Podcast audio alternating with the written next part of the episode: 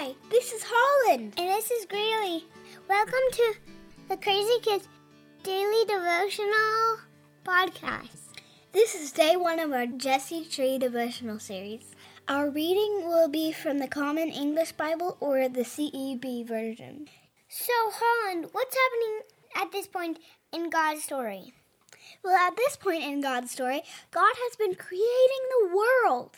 God spent the first five days making the light, the seas and the skies, plants and flowers, sun, moon, and stars, all the things that swim in the oceans and fly in the skies.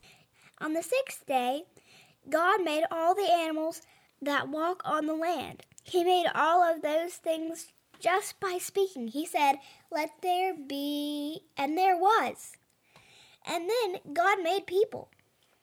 I'm going to read now from Genesis chapter 1, verses 26 to 31.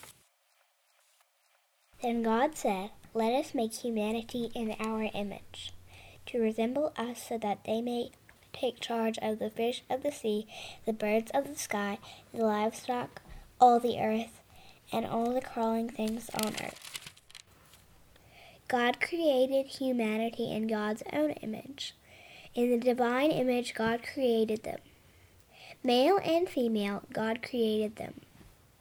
God blessed them and said to them, Be fertile and multiply. Fill the earth and master it. Take charge of the fish of the sea, the birds of the sky, and everything crawling on the ground.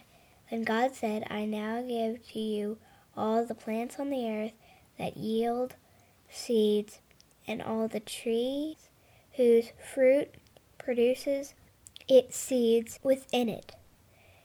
These will be your food to all wild life, to all the birds of the sky, and to every thing crawling on the ground. To everything that breathes, I give all the green grasses for food. And that's what happened. God saw everything he had made. It was supremely good. There was evening and there was morning on the sixth day. Now I'm going to read Genesis chapter 2, verse 7 and 8. The Lord God formed the human from the topsoil of the fertile land and blew